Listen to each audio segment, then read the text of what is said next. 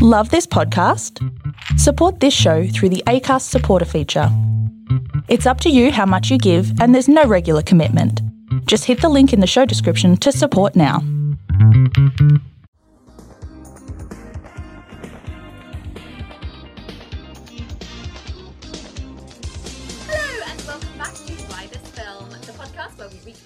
Childhood, pluck out a movie, give it a rewatch, and have a chat about it.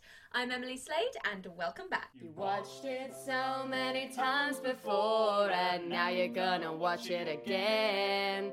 But it's been so many years since you last saw it, and now you show it to your friends, and they're like, What? What am I watching? Why? Th- What is what? this? Why?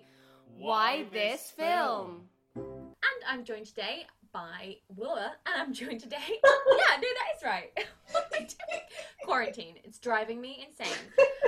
I've actually got Keanu hair rocking right now. Like, I'm not going to show it to you because it's ghastly, but yeah, I'm joined by M from Verbal Diorama Podcast, and you also write for film. Film stories. That's the one.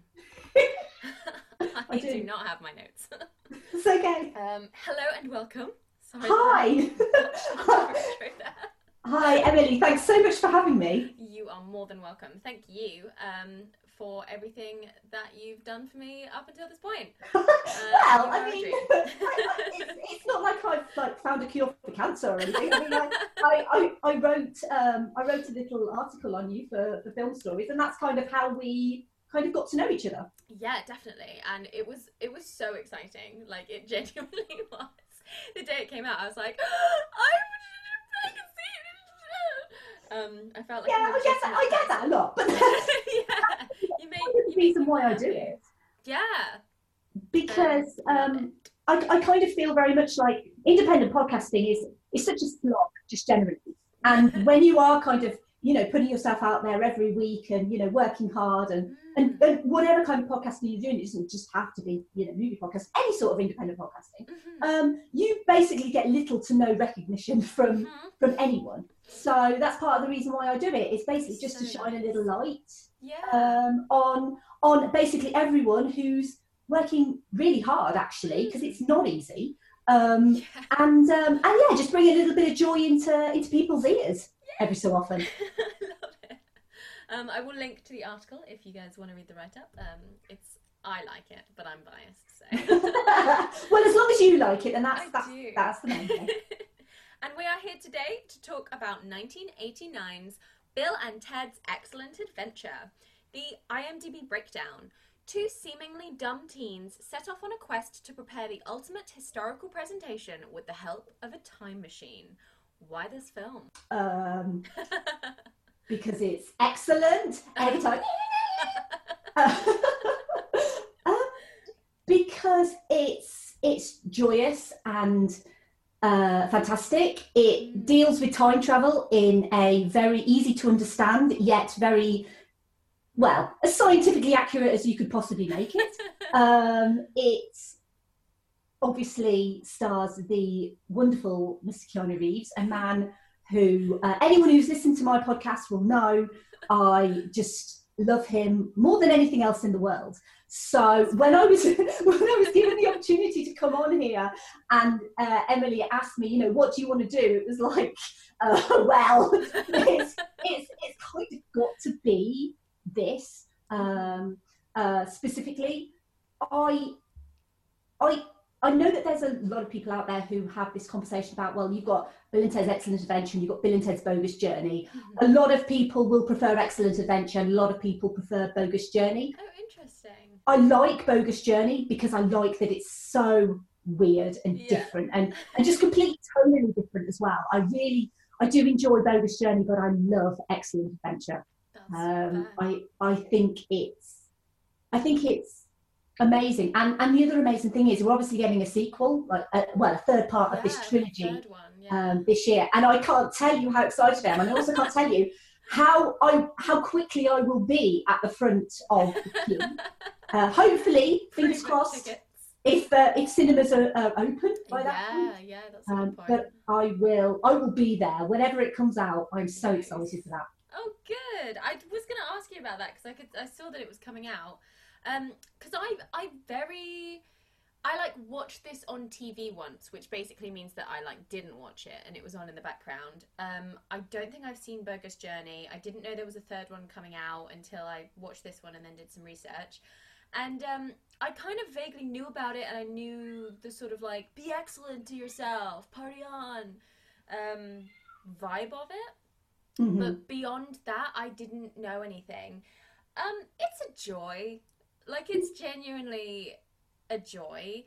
I will be interested to see how they do the third parter because as I was watching it, I was like, I know for a fact that they do not make these movies anymore. They don't make this kind of.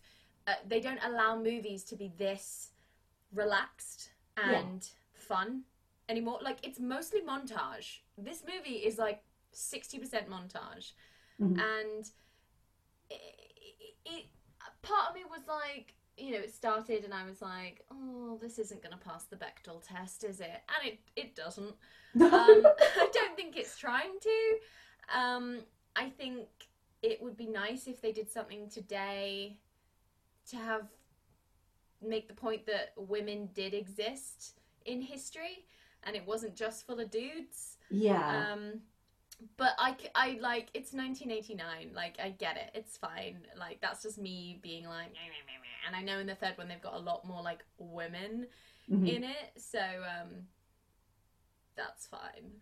But yeah, it's just it's really not like anything I've seen before. It it's I don't know. I, I've never seen Wayne's World either, or like it sort of reminded me of like dudes where dude where's my car, but like better.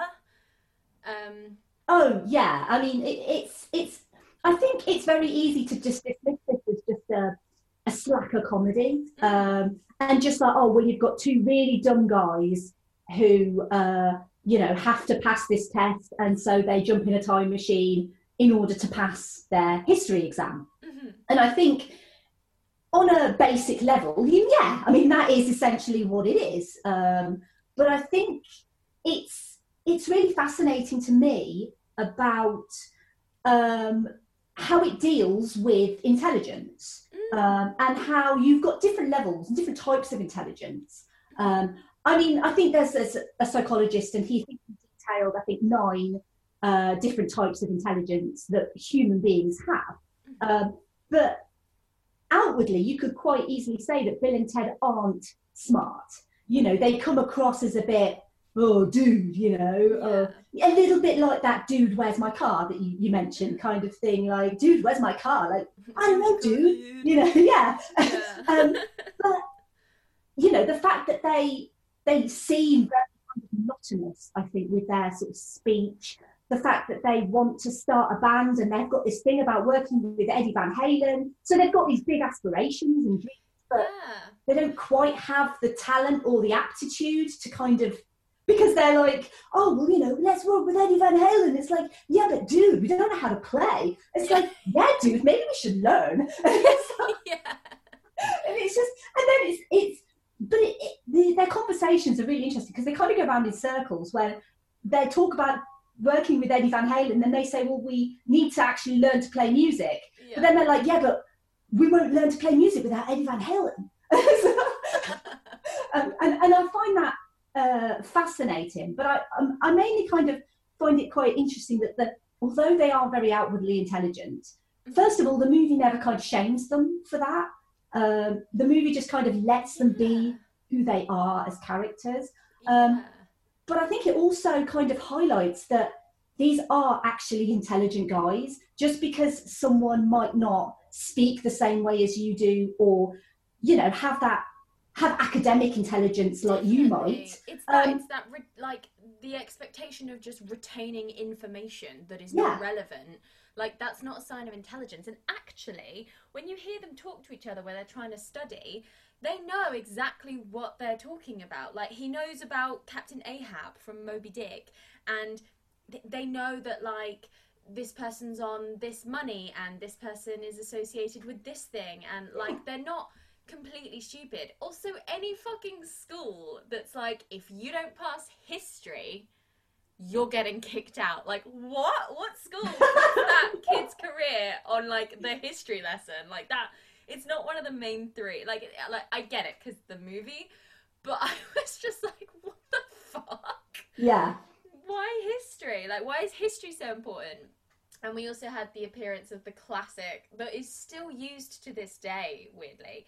Uh, the dad that is, for some reason, desperate to ship his boy off to military camp.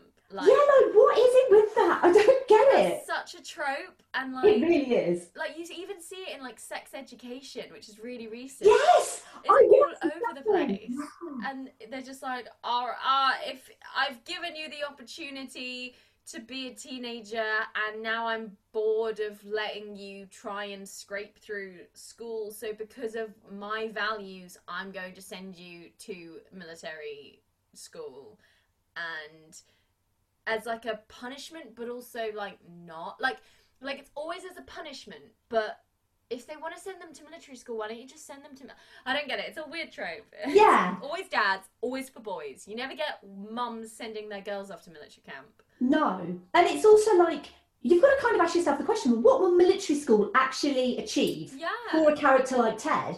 Because Ted is obviously he's the kind of uh, guy, and obviously Bill as well, that they they don't excel at um, academia. So you put them in a classroom, and they're just like, yeah, whatever, dude, you know. And it's like they they obviously don't flourish in that environment, but put them in a practical environment where they actually have to learn the skills necessary in order to put the pieces together Mm. um, I, I kind of don't see how sending him to a military school where it's obviously, you know, um, army officers, it's all very strict, it's all very regimented, um, and all of that. I don't see how yeah it, that would actually help him. It might, it would probably just make it worse. literally it always feels like it's a form of discipline but then it's like well why didn't you just discipline your child in the first place angry dad?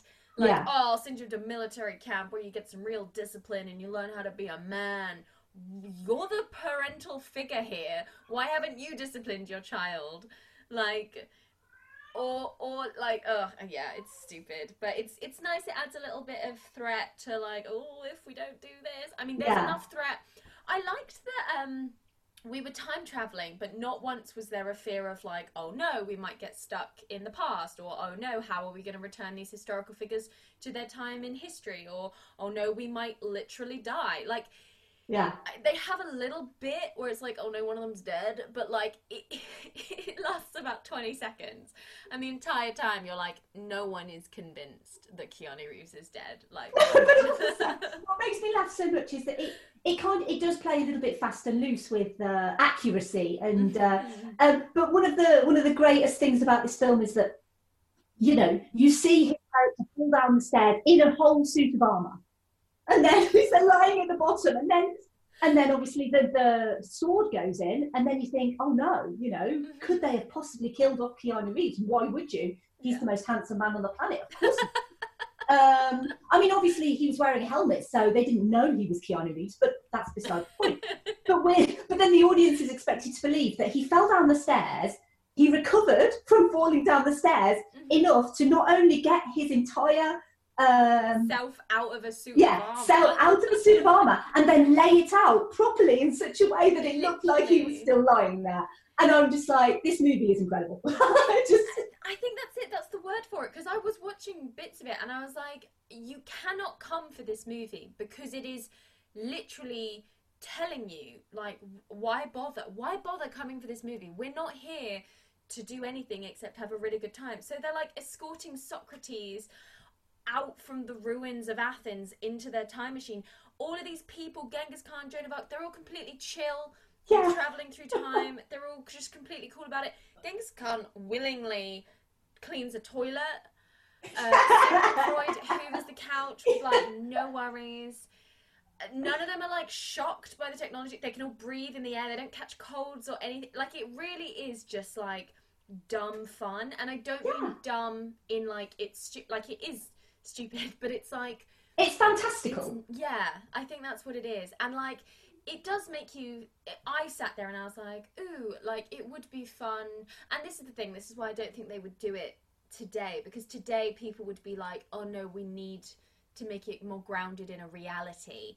This movie is not grounded in any reality, um, not even our own. And I think that's what lets it get away with how it is. And I think that's what makes it fun because it is pure like popcorn movie. Yeah, yeah. And but like I say, the, the thing that I like about it is yes, it, it is just a pure fun popcorn movie. You could stick it on now. Um, there is a lot for sort. It's it is a family movie. You know, that's kind of how I was first introduced to it. Is watching it, you know, with family.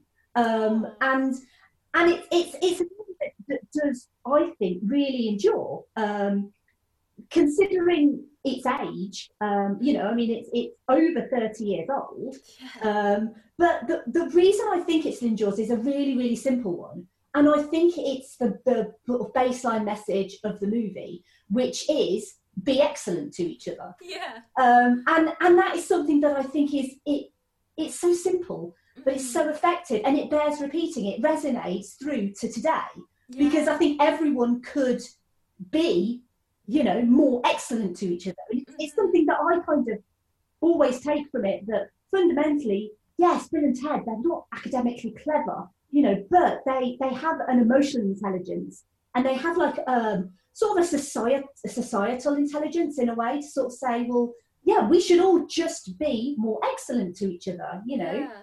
we as as humans we have a tendency to you know put each other down or Mm. you know um, uh, discriminate against Yeah. each other for stupid reasons and it's like no actually if we were all just more excellent to each other then maybe this utopia that uh, you know that bill and ted will uh, actually uh, achieve in 2688 you know maybe that is a possibility if we are just follow the mantra of be excellent to each other to each other, Um, literally. And they have a willingness to learn and they have an enthusiasm when they're interested in the subject. And all it took was just a different route to go back to the ways of learning and how that doesn't define your intelligence. They proved that, like, uh, look, we found a way to get just as much information, if not more, out of something without having to just sit down and read a textbook and then recite it. Yeah. Like, there are.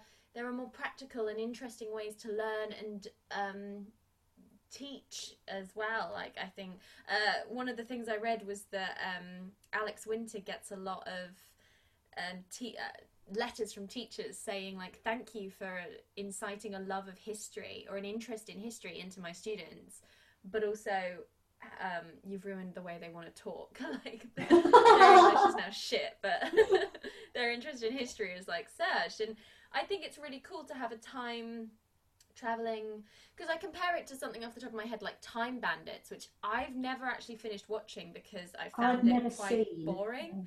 yeah Um, but it's similar vibes where you go back in time and you like bump into all of these historical figures, but it had a seriousness to it that this doesn't. And even though they're very much just paying lip service to these different things, hopefully you could. I mean, I, I don't know if it was for you, you would be like, oh, that's interesting. I wonder who that person is. And then you're more likely to look into them and expand your uh, knowledge of history um, just purely from the snapshot of seeing them in the telephone box with Bill and Ted. Um, so that could be really cool. I don't like that they're like literally all men, but um, I get it. It's 1989. yeah it's a it, that, that's the thing. It's not. It's not the most feminist of, of movies, Mhm. um, and I think, uh, you know, and I'm sure you feel the same. That as a woman, you know, you you tend to kind of find yourself really looking into these sorts of movies and kind of going, well, actually, there were no women behind the scenes. There's no women really in front of the camera other than the princesses who barely speak and and a uh, Bill's uh, Bill's hot stepmother. Yeah. who, who, the, the thing is, even, at least with Bill, um, he doesn't know much, but at least he knows what an Oedipal complex is. Right, that was so funny. Because Like- like they, they mention like the stepmother is only a few years older than they are. yeah. Um, Uh, yeah, uh, and and um, and in the sequel, she's actually married to Ted's father. oh my So god. so yeah, she basically switches fathers. That's which is quite funny. um, but um, but yeah, it's um, that that Yeah, I kind of I kind of can't really look at it with those kind of goggles though, because I kind of feel like sometimes you just need to sit and, and watch a film and enjoy it, and not just sit and and examine every what it's missing. Yeah. It's like I do get it. I think because I'm coming to it pretty much for the first time in 2020, I am looking at it and being like, oh, that's a shame.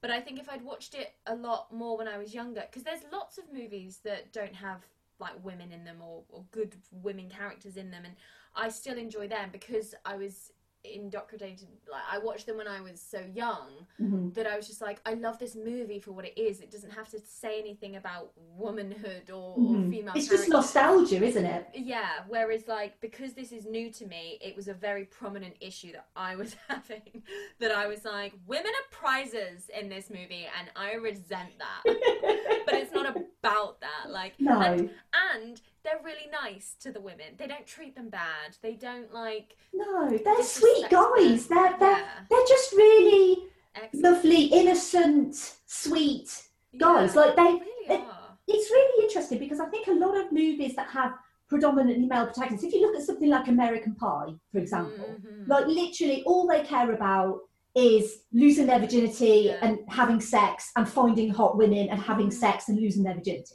yeah. Um, whereas, well, at least with something like Bill and Ted, yes, they are young guys. Yes, they do fancy women because they fancy Bill's stepmother, like yeah. you know, clearly. Um, but that, that's not quite, that's not the be all and end all of, of this tale for them. Yes, they see the princesses, and um, and Ted specifically, you know, says, "Oh, he sees his princesses from afar, and he's like, dude, I'm in love." And it's like, Yeah. and it's like the whole concept of love at first sight, and it's it, it's very.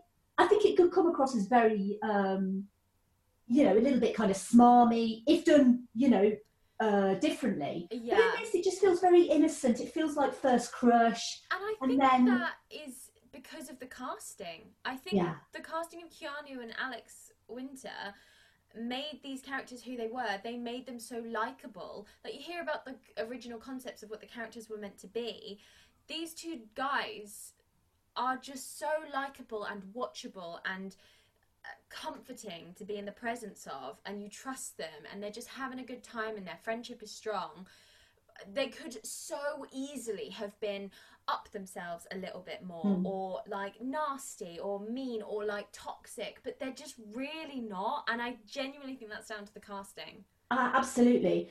Um, I know that obviously Keanu Reeves uh, is literally a household name. I think everyone in the world knows who he is. yeah Um, Alex Winter, obviously, not so much now. And I think I think Alex Winter gets a lot more stick than I think is deserved because I kind of feel like obviously Keanu was this kind of standout star. He he basically then he he'd obviously had a career before this, but he really kind of came into the public consciousness with this and Parenthood, and then a couple of years after this, uh, Point Break came out, oh wow yeah. which kind of cemented, I think, his um, his star in Hollywood. Mhm. But Alex Winter is actually quite an accomplished director in his own right. oh wow Um, and um, yeah, he's actually more involved in Hollywood than I think a lot of people think he is. that's cool Um, but uh, you know, I kind of feel like I've read quite a lot of articles, um, especially you know when this was coming up to its um, 30th anniversary. There was quite a lot of articles out there,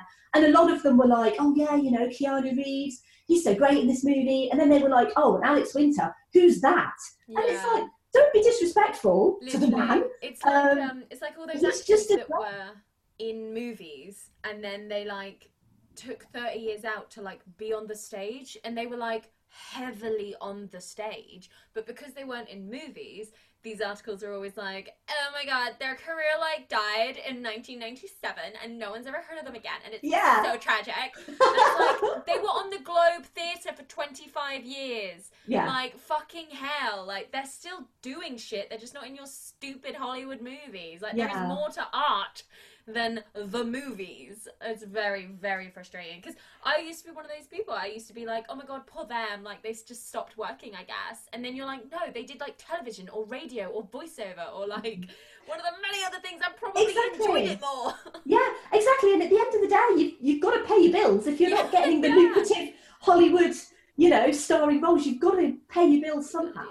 And and I kind of feel like as a society we kind of have this um, this image of celebrity, and that if you're not, you know, up there in like the A list or the B list, Mhm. and you know you might you know you you happen to be further down the ladder and you might be doing commercials or like you say you might be doing something else you might even be working in tesco's you Yeah. know, it kind of it doesn't matter you know a at least you're still putting food on the table Mhm. and, and b at least you're actually contributing to society in some way um, and i kind of feel like there's a massive stigma um, especially in the tabloid press who are just Yeah. the worst of the worst anyway Mhm. um, for, to vilify people who just because they're not at the level of Keanu Reeves, it doesn't mean that they're not valuable. it doesn't mean that they failed as Exactly. people. Like, and like, you probably don't want to be Keanu Reeves. From what I vaguely know about the poor man, is that he's had a very hard and tragic life. yeah, And like that's super sad. And like yes, he could have all the money in the world and all the fame in the world, but that's not going to bring back people that he's lost over the years or like hardships that he's gone through. And like people always forget about that as well. yeah, I think he's got a shtick as one of the like nicest people in Hollywood. Um, that's what I know about Keanu Reeves. That he's just an absolute darling. yeah, Um, and I fully believe it. If anything were to ever come out like shitting on Keanu Reeves, I just wouldn't believe it unless I had hard proof. Because you know, some people you can be like, yeah, I'd believe that there'd be like a bit of a dirt. Like you hear these stories about Ellen, and you're like, yeah, I could believe that. Keanu Reeves, mm-mm, he's an angel. From the very Yeah. little that I know Oh, about him, he's an angel. absolutely. Like, and that's the thing, and I think that's his enduring appeal. Is you know, I, I always make a point of saying quite re- uh, regularly about how attractive he is, and he is probably the most attractive man in the entire world. the man does not age either. I mean, he still He's looks incredible. Um, and and I'm not going to lie, if he came to my house and he was like, "Oh, you know, do you fancy going on a date with me?" I'd be like, "Yes, please." But you know, I I think a lot of his appeal does come down to his character and and about the stories that we hear. We don't hear much about him other than like you've mentioned the tragedies that have occurred in his life, which you know you don't wish upon anyone. Um, uh, but you know, I think the fact that the stories that come out about him tend to be of things like him giving up his seat on public transport for a pregnant lady, or you know, um, signing autographs for kids in the park, literally. and and it's just he is the sort of person that you want in your life, you know, just like Yeah. genuine, just as you know, just as a friend, She's I an absolute sweetheart. I, ideally as a lover, but just but, you know, as a, as a friend, yeah, exactly. But, um, no, I yeah. think he he is he is one of the best. I think Mhm. just just generally he puts everything into every role, and I, and I feel very strongly that a lot of the time he is. Um, uh, people will say, "Oh, well, you know, he can't act." Keanu Reeves can't act because, and they'll and they'll and they'll cite something like Bram Stoker's Dracula uh, as as a as a reason for why he can't act Mhm. um, which you know, as as far as I'm concerned, he'd come off a, a run of movies at that time. He was absolutely knackered, and he took a role. And yes, he was miscast, but the movie itself is actually phenomenal. The the movie's brilliant, and I, the thing is, he makes I believe him as Jonathan Harker. He looks right. It's I think people mistake a bad accent with bad acting, and Mhm. perhaps it does affect. If you're desperately trying to do this accent, your acting will inevitably suffer because you're concentrating so hard on how you're saying it. You're not thinking about why you're saying it, and that's what acting is fundamentally. And I think it's it's that and then you think I you know if i think about keanu reeves if i ignore always be my maybe where he i mean i've not seen any keanu reeves movies but that's my favorite role he's ever done oh, he's um, great, isn't he? I love him in that. a joy uh, you do think the things that come to mind are like Point Break, Constantine, John Wick, movies that I've never seen, but because they're sort of whitewashed with this like, uh, oh, action, uh, often like supernatural action almost, that sort of like fantastical action. So it's like the lowest rung of the lowest rung of the genres because people don't take action movies seriously, they don't take fantasy movies seriously. And if you combine the two, usually that results in a Keanu Reeves movie. And therefore, I think people are then like, oh, well, then he clearly can't act because they're just putting Keanu Reeves in a movie to move around some fancy sets and get a hot woman in and then call it a day. Um, But I completely believe that he's a phenomenal actor in the very few things that I've seen him in. He's always. But it's funny, isn't it? You just, it's very easy to paint these people from the genres that they choose, the projects that they opt in for. and then just uh, make assumptions based on the sort of uh, caliber of those movies. Like if he was in all the Oscar bait movies and people still didn't watch him in them, they might then be like, oh, well, he's a very good actor. But because he takes these movies that are um, not art in some people's opinion. Yeah, yeah, yeah. I completely agree. I mean, I on on my podcast. I mean, I've featured him specifically, his movies specifically on a few occasions. Um, I've done an episode on Speed, which which is the standard Nice. kind of action movie that everyone kind of goes to. It's still Yeah. great. Yeah. Um, and I've and, I, and then you know the other thing that Keanu is very well known for is is sort of sci-fi action, Mm. and and I've done The Matrix as well, which is Oh kind of the pinnacle of of his career, really. I've completely forgotten everything that Keanu Reeves is in, which in my head shows that he's a good actor because he's like invisible within the mo- he like melds into the movie so much that you say Keanu Reeves and all I could think of was a movie where he literally plays Keanu Reeves because everything else he becomes that character arguably I completely fucking forgot that he was in the fucking Matrix But this is the thing, right? And I think you've hit the nail on the head. Is that you say Keanu Reeves, and and instantly your mind goes to these, you know, specific movies like you know things like The Matrix and Speed. But you, he he's not playing Keanu Reeves in any of those movies. no You know, when he's in The Matrix, he is Neo. he's Neo yeah You know, when and Constantine is another one that I've done, and, I- and I absolutely love Constantine Mm. um, because it, it's based on um, it's based on a comic book. It's not faithful really to that comic book at all, but it's still absolutely wonderful. It's a real visual treat. Mm. And in that movie, he is John Constantine. He's not the John Constantine that people know, you know, from, Yeah. from the comic books, but he is John Constantine in that in movie. that movie, um, yeah. And and I would kind of say to anyone, if you don't believe that Keanu Reeves is a good actor, then I just have three words, and that is the Devil's Advocate. Ooh. Because the Devil's Advocate, I think, is one of the best performances he's ever done. Um, it, so you're searching for the Devil's Advocate now. Um, it's, it's a truly incredible film. Um, it's uh, based around him being a lawyer, and he has to. Um, oh, I've seen that DVD in Woolworths before. Yeah, was back in the day. It's um, it's a great movie. I don't want to say too much about it because it's um, but but essentially it's uh, it's him making the deal, making a deal with the devil. Oh, classic. Um, I'm gonna go through and watch all the de- dealing with the devil movies at one point. It looks better than Bedazzled. I'll give it that.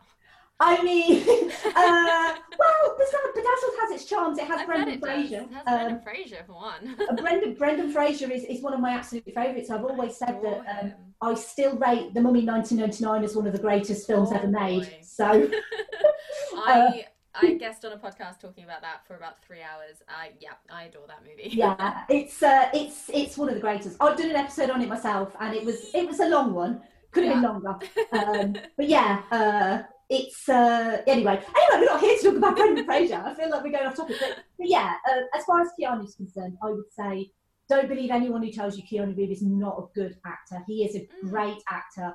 He that's why he's and that's why he's constantly still working. You know, he's constantly still making movies because yeah. he's a good actor. Um, and he clearly is a good person to work with. I imagine he always turns up on time, knows his lines, doesn't bump into the furniture, doesn't treat people like shit. Like yeah. it's like if people are nice to work with, they will continue to get work because why wouldn't they? Exactly. I think I'm trying to remember exactly which movie it was, but there was a story in the press of him. Um, I think it might have been The Matrix, actually, off the top of my head, but I'm pretty certain he donated um, some of his salary to the cast, to, sorry, to the crew, um, because obviously he was making, you know, millions and millions of dollars, and you know, a crew member on a movie like that is really not going to be making Yeah, uh that much money. much, Um, yeah. So yeah, he um, he apparently donated part of his salary uh, to them.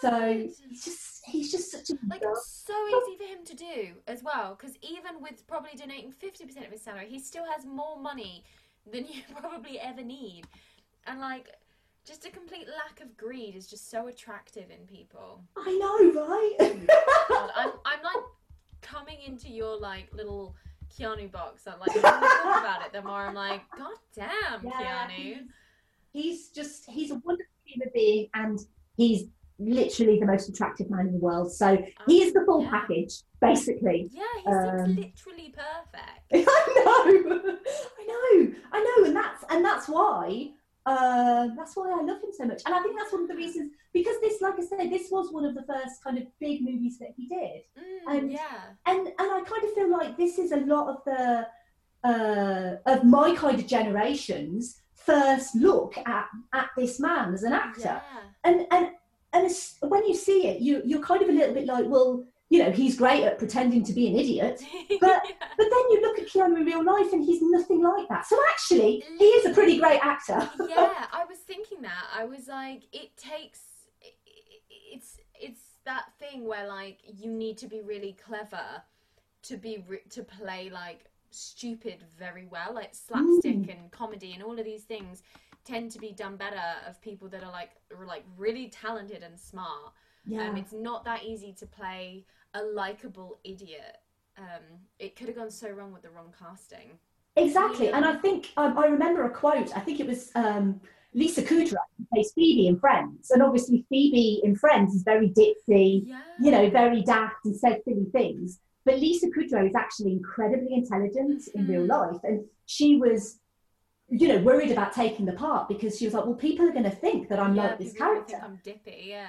But she is, and I still think to this day, Phoebe and Friends is one of the standout great characters of that show, and it's it's all down to Lisa Kudrow Yeah. being that smart to be able to know to deliver those lines. to deliver the lines. Yeah. And I, I still think I know Friends is controversial, and I think it has its issues. You know, when when we're talking about a show that's like twenty plus years old. oh yeah, Um, I've never and it- seen it. I'm not even gonna lie. I've never seen Friends. Okay, well, And it's and um, it's like yeah, it's too it's- late now. Yeah, friend, the Friends is mired in a lot of nostalgia for a lot of people. It's Mhm. something that I grew up with, a lot of people grew up with. So I get the whole, you know, Friends is brilliant, Friends is the best, and all of that. But you Mhm. actually kind of watch it now, and there are very problematic things in Mhm. Friends. Yeah. But the standout, I think, for me- standout character throughout ev- all of Friends is Phoebe. That's. Um, and she, and, and only Lisa Kudrow, as far as I'm concerned. So I think you're absolutely right. You have to be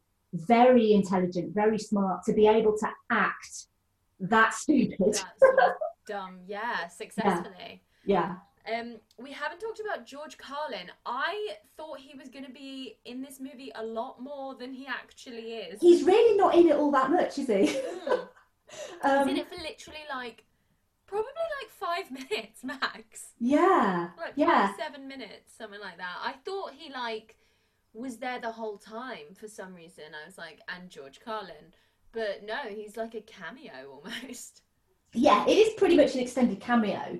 Mm. Um, but what I like about it is, I mean, this is this is the, probably the first thing that I ever saw of George Carlin. I, and to be honest, I don't really know too much about him as a performer. yeah. Um, so I'm really kind of only going on Rufus as my main kind of point of knowledge for the whole of George Carlin's work, yeah. um, which I'm sure he's had a very successful, very uh, long career uh, outside of Bill and Ted. Um, but yeah, Rufus is kind of the only thing I know him for, sadly. Yeah, Um, well, I think he's a comedian, isn't he? He was a Yes, comedian. yeah. But I only know him from Dogma because he plays uh, the like cardinal in Dogma, uh, Kevin Ooh. Smith's movie about religion. Yes. Do you know what? I think that goes. I think that shows how long it's been since I've seen Dogma because I remember really enjoying Dogma Yeah. back when I saw it, but I've not seen it for so long. Oh, give it a So- rewatch. It's I love it so much. I don't know what I'm talking about,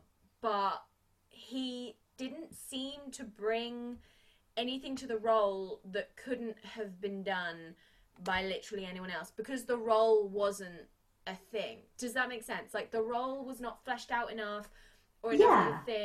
Like it was very forgettable, very small part. I know they wanted someone like Sean Connery to begin with, and they ended up with George Carlin, and they were very happy about it.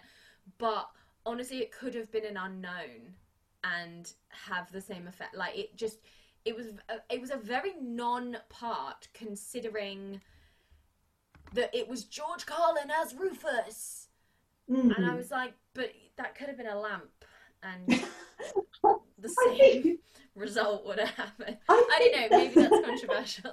Um, I, I mean, I think that where you've got the whole kind of and George Carlin thing, um, it kind of does set it up as being a bit more than what it is. Mm. Um, and I mean, certainly, I remember when, because I mean, I've seen this movie quite a few times in recent years, but before that, it had been sort of since I was a child. And I do recall watching it again, sort of, you know, with quite a substantial amount of time in between and thinking, oh, well, George Carlin's not in this all that much. You know, I remembered him being in it more. Mm, But for yeah. me, that was kind of testament to the character of Rufus because I genuinely thought Rufus was in it a lot more than he was. yeah, and maybe that's what I had because he maybe he stood out so much the first time I watched it. I was like, ah, yeah, the man that's in it for ninety percent of the movie, rather than like the man that's in it for like nine percent of the movie. yeah, he's um, he's really just there for exposition. Mm. Uh, is is generally all he's there for, Yeah. um, and to obviously explain the whole kind of theory of the great ones, and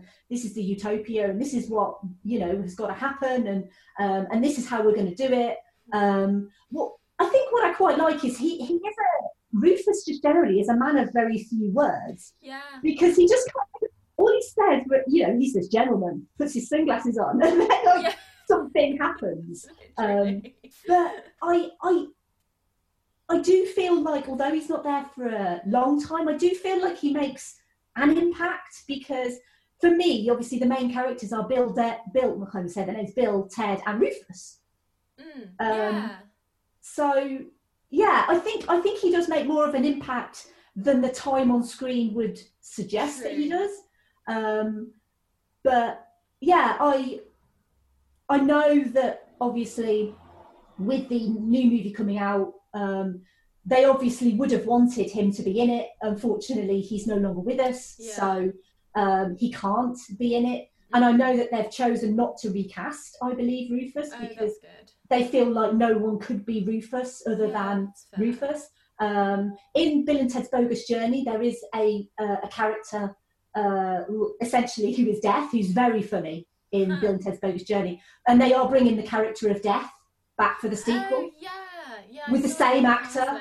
Yeah, um, so so yeah, I think that will be quite funny. But I, I do think that Rufus, um, I think he will be much missed actually in Hmm. in this third movie um, because I do think he He's almost like a like a watcher, like a Yeah, yes, guardian sort of Yes, very much like their Giles. Yeah, yeah.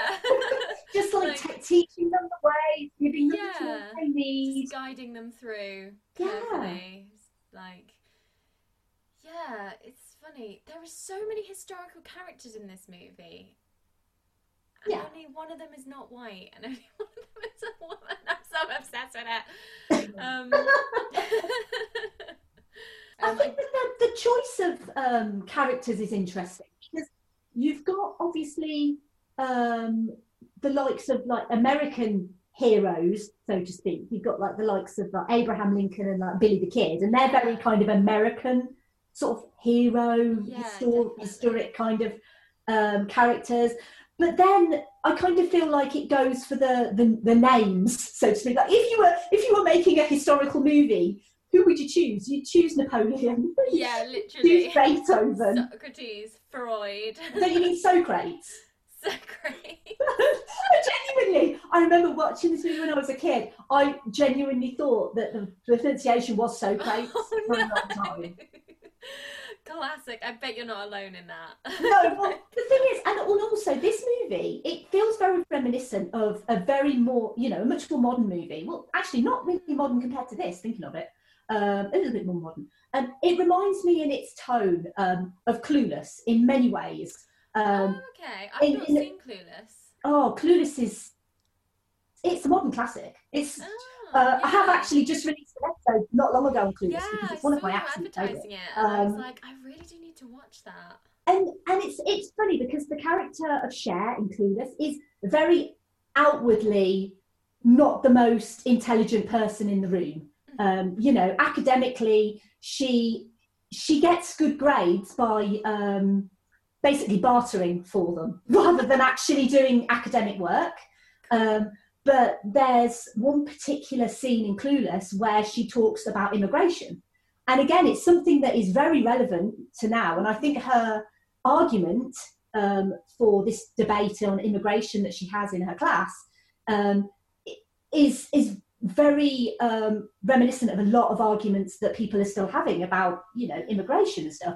And she basically her argument is well she uses a birthday party for her father as an example, and she basically says, oh well you know I sent out RSVPs and then loads of people came that didn't RSVP. So I had more people. So then I was like, well, what am I going to do? And then she was like, we basically went to the kitchen, we rearranged some stuff, and we partied with them. You know, and it was very much uh, uh, that sort of not a very kind of academic intelligence, but a real kind of emotional intelligence and, Yeah. and societal intelligence that's very reminiscent of, of what Bill and Ted Yeah. have.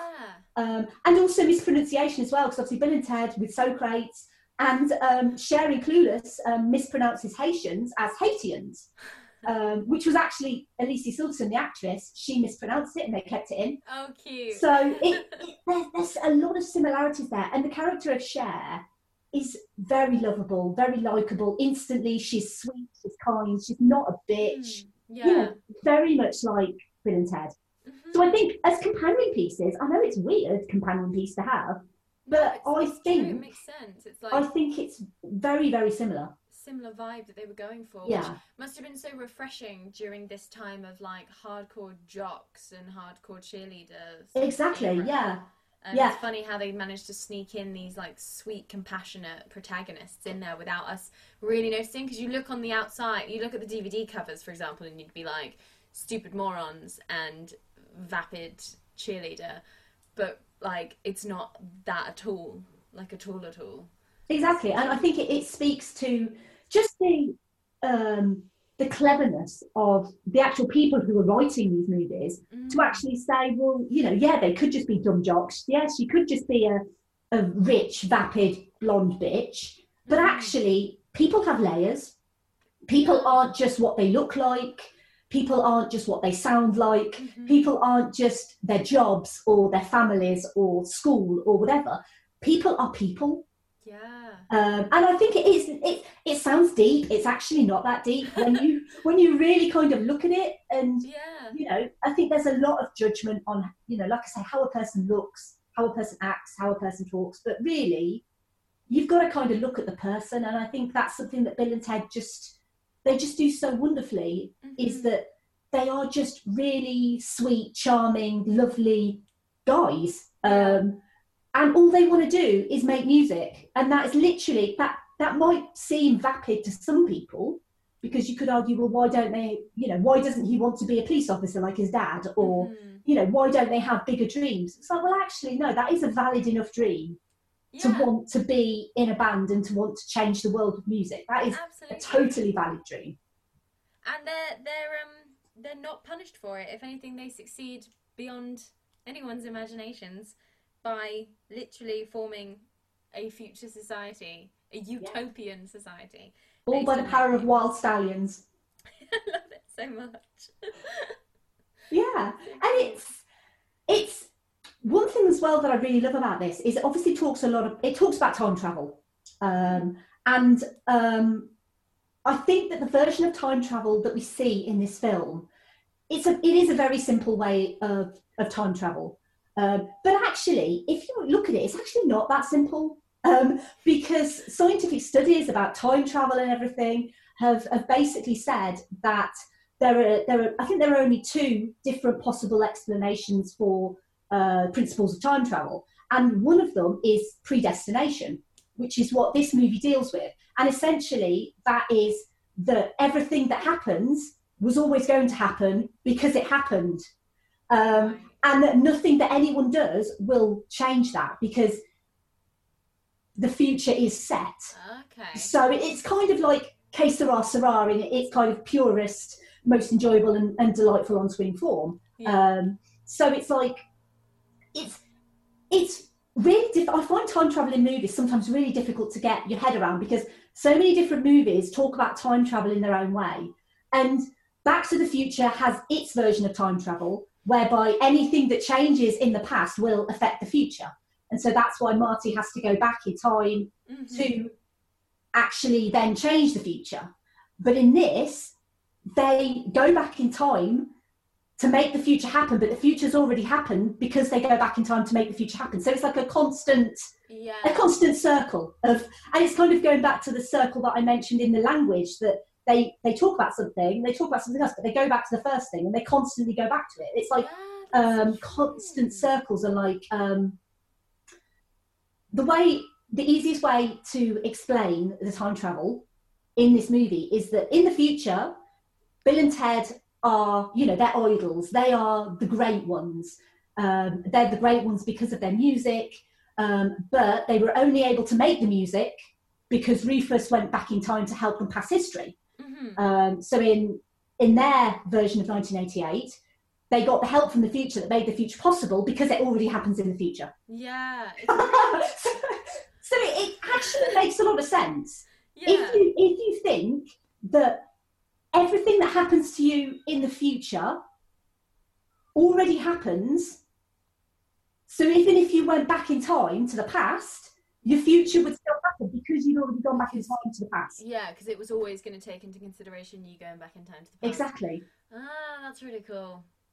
but I that's what I love about it, and I love little things like it, like these little threads that it comes back to, such as like Ted's dad saying, "I've lost my keys." Yeah. Ted, have you taken my keys? No, Dad, I didn't take your keys.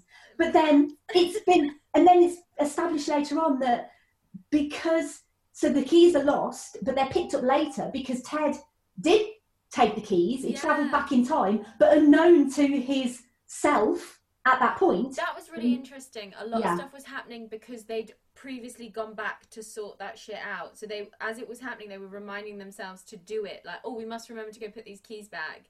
Or we must remember to bring a trash can. Yeah, yeah, which is wonderful. Which if, But like, we you never can't see affect- them. It's not Back to the Future in that we we never see them go back and set up these traps and stuff. And I was okay with that because I was like, this is just a really cute use of time travel. Like, Yeah, exactly. And I kind of feel like it doesn't need to go back and show you. no, Because you've a waste already- time. Exactly. You've already gone through the process of understanding their version of time travel. Yeah. So you don't need to then know, you don't need to see them, Ted, take the keys and then plant the keys, and then for future Bill and Ted to find the keys. Because Yeah. all, all you need to do is sort of say, well, you know, if if we remember to go back in time and take the keys and then plant the keys right now so we could pick them up, where would we put the keys? We put them behind this sign. Yeah. Like- we have. So Yeah, have I just it's just it's just joyous. It's just Yeah.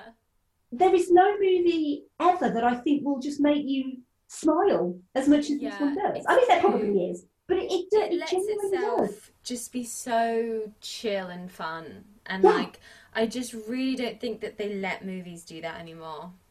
No, because they're all about obviously movies nowadays. They have to have they have a certain amount of money spent. It has to, Mm. and, and a lot of movies now are obviously based on um, existing material. So they're either a reboot, a remake, a sequel, a prequel. Mhm. Whereas this is a pretty well, it is. It's it's a new idea.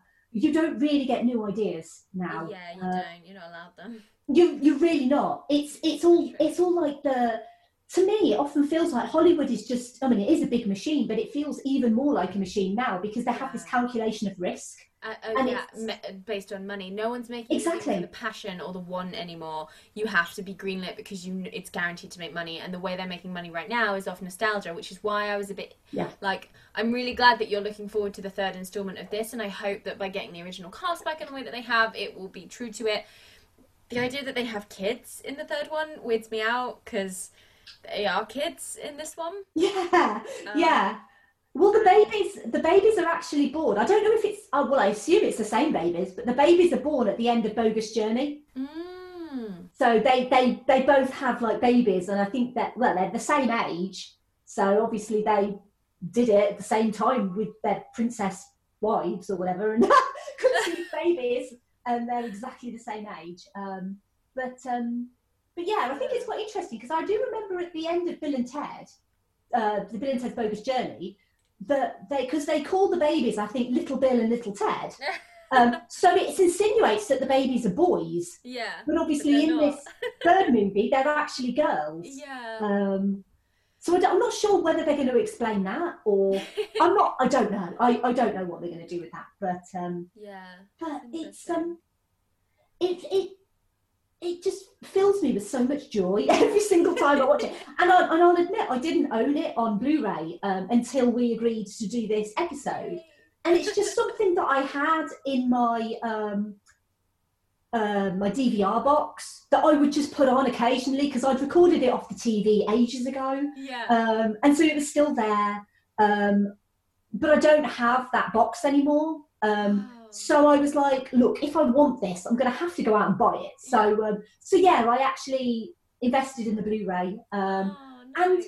and I'm actually quite impressed with the Blu-ray because the Blu-ray does make it look really good, um, and even some of the effects. I mean, they are obviously late '80s effects, um, but they actually still look quite decent. And I Um, think because most of it is practical effects. Mean, Exactly, yeah. And the only thing really is the time travel. And because it's time travel, you know, that's what it's meant to look like. It's meant to look like pixelated and weird and wavy. Like that's, it's because time travel. Shut up. Like, do you know what I mean? Like they can get away with it because. Like, Exactly, because no one knows what time Like, travel looks it's like. time travel.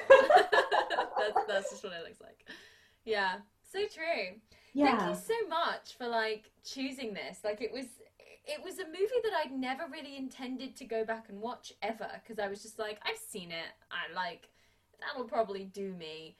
And it was really interesting to rewatch to be like, God, this is an absolute cult classic, and I can see why. Um, I, I, I have a lot of respect for movies that become cult, and I, yeah, I can totally see why this one is. the the other great thing about this movie is, like you say, it, it is a cult classic now. Um, but the one thing I really love about the fact that this is a cult classic is that I think the word cult classic is often used for movies that maybe don't do so well Mhm. um, on their first release, and then they get like a renaissance on usually like VHS yeah. or, or DVD or something like that, and then they become really popular. Mm. But Bill and Ted's Excellent Adventure actually did do really well uh, because I think it was made for like ten million dollars, and it made like fifty million. So Oh, it wow. actually, it was actually quite a success. Yeah. Um, you know, f- when we're talking about money and stuff like that. Um, so I That's such a really love, point. yeah, I really love that it's it's called a cult classic, and that yeah. and I really hope that with this uh, third movie that people will go back to these first movies. Because Bogus Yeah. Journey is fun. It is a fun movie. I just prefer this one because I think it has more heart, and I think it's just I think it's just pure joy. Um, and I think that the other thing that I really love about this um, that I, I do actually want to just briefly touch on is the fact that this movie does predict the future. Ooh.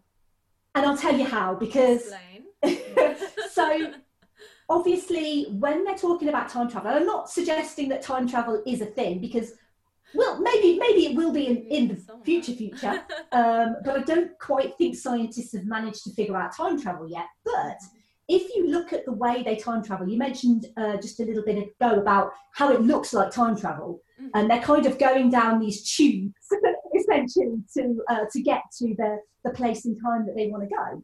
And if you actually look at it um, in with like a modern viewpoint, um, I believe that this movie actually predicts the future because they their method of time travel is a phone box, and obviously phone boxes you don't really see them much nowadays. yeah. Um, but back in the day, you used to go into a phone box, you used to make a call. Um, you sometimes with a coin, sometimes with a card. It was all very antiquated. Um, but Rufus describes the method of time travel with the phone box as by going through the circuits of history. Um, and they specifically use a phone book in the phone box. Phone boxes used to have phone books back in the day. It's all very old.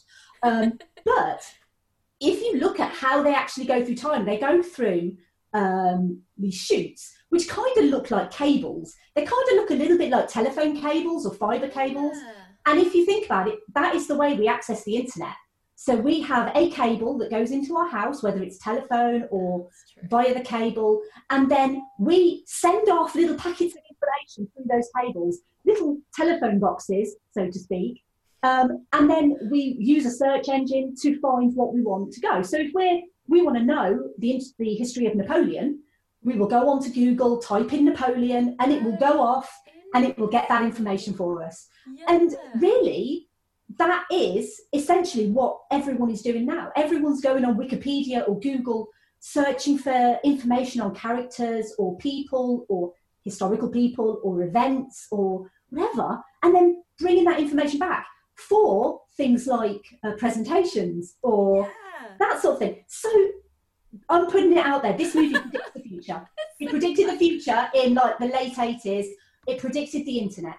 Well, the internet um be- like became a thing in 1989 and I imagine this would have been filmed in 1988 so they couldn't Yeah, have it was. known about it. So Exactly. like so yeah, they just that's the that mm, I I dig it. I'll buy it. does it not? Does it not just make you love it a It little bit more sense. though? Yeah, it's cute. It is really really It really is. It's it's very rudimentary kind of explanation for, for the internet. I'm not suggesting that you know they're mini telephone boxes in our cables Yeah. that shoot off with little mini But no, and I get it. but- It. But yeah, like it. it's very rudimentary, but it, I think it's a really great way of understanding actually how we get our information, how we retrieve our information, how we digest our information.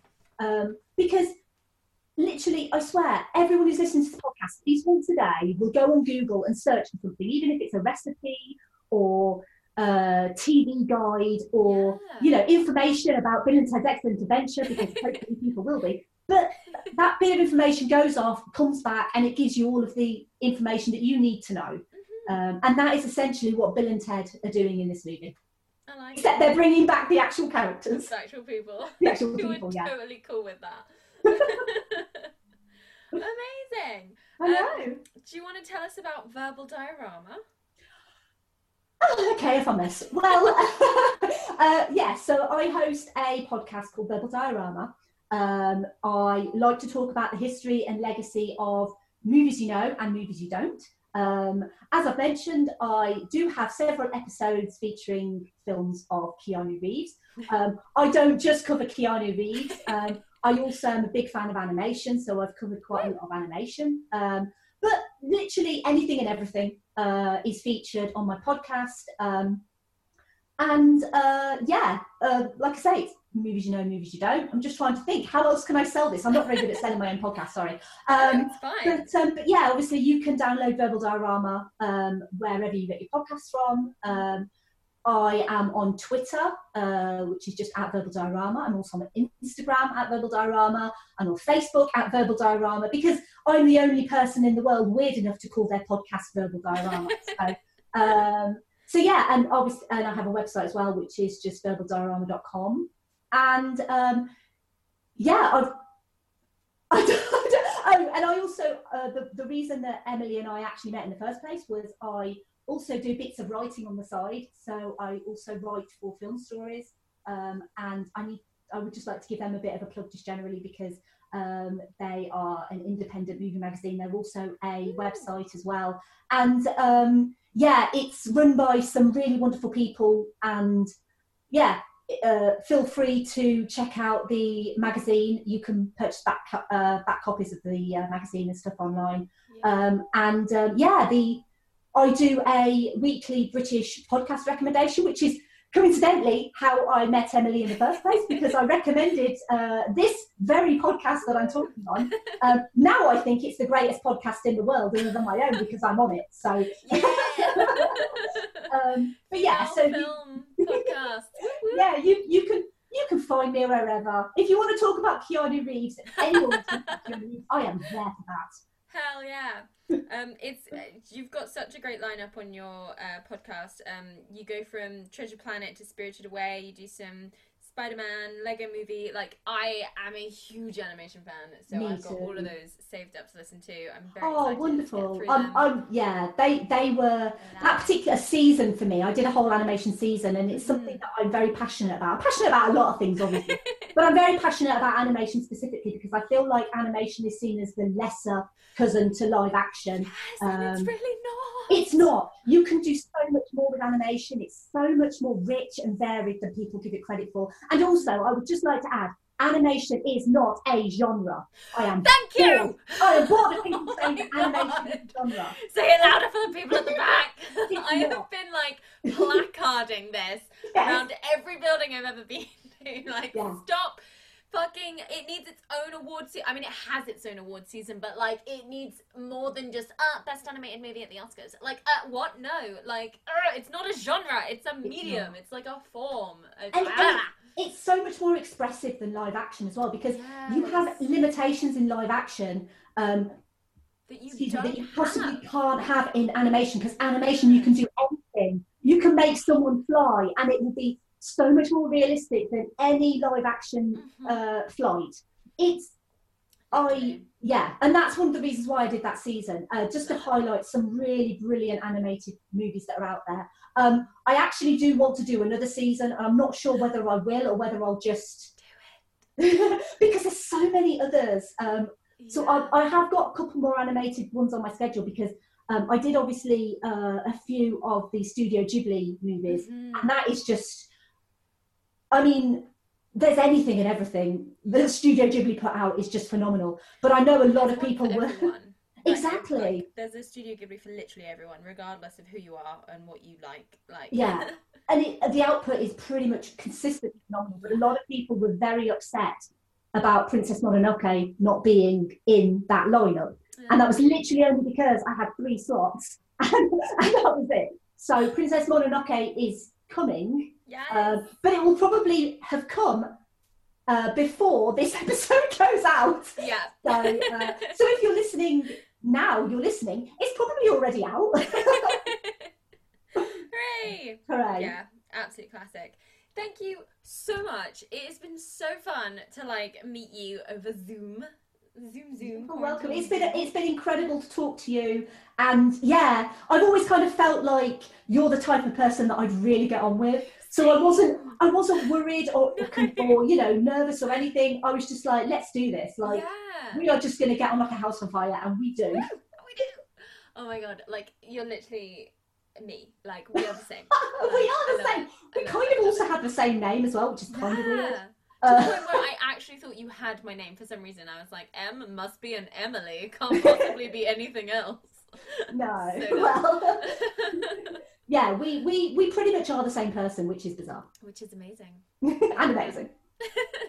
Thank you so much. Thank you so much for having me. Of course. And we will see you next time on Why This Film. Bye. Bye. Thank you so much for listening. If you enjoy Why This Film, why not head to iTunes and leave us a review? And you can now support Why This Film on Patreon from as little as £1 a month. Just head to patreon.com forward slash Why This Film Podcast. You can find us on Facebook at Why This Film Podcast, on Instagram at Why This Film Podcast, and on Twitter at Why This Film Pod. If you'd like to come on the show and talk about your favourite childhood movie, email into us at whythisfilmpodcast at gmail.com. The wait is over. New episodes of The Walking Dead Season 10 are premiering early February 21st on AMC Plus. Don't miss the extended 10th season featuring six new episodes, each focused on fan favorite characters. Prepare for all new high stakes showdowns and emotional reckonings by catching up on the latest season before new episodes drop. With season binges, exclusive content, and early access to new episodes, the best Walking Dead experience is only on AMC Plus. Get lost in the Walking Dead universe today. Available ad free and on demand. Sign up at amcplus.com. AMC Plus. Only the good stuff.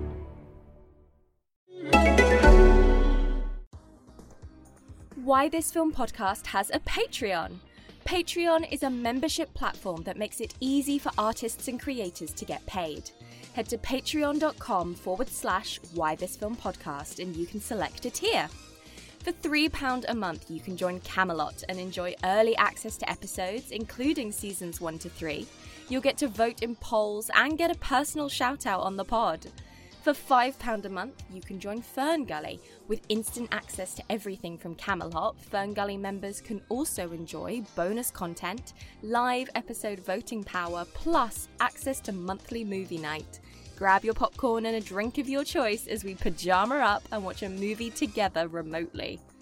And for £10 a month, you can join the Enchanted Forest, where, on top of everything from Camelot and Fern Gully, you can be part of a live episode where we all discuss a movie chosen by you. And if you're not into 80s and 90s animated tiers, you can skip all that and make a custom pledge of an amount that suits you. Or you can head over to ko-fi.com forward slash why this film podcast and buy me a coffee with a one-off payment. We will be adding hot chocolate to that coffee. And probably cream and marshmallows and sprinkles, but you don't need to worry about that. Thank you to all who donate, and thanks to my patron David for supporting this episode on Patreon. Why This Film podcast is my happy place. I love chatting to guests and revisiting long lost movies, and I hope you do too.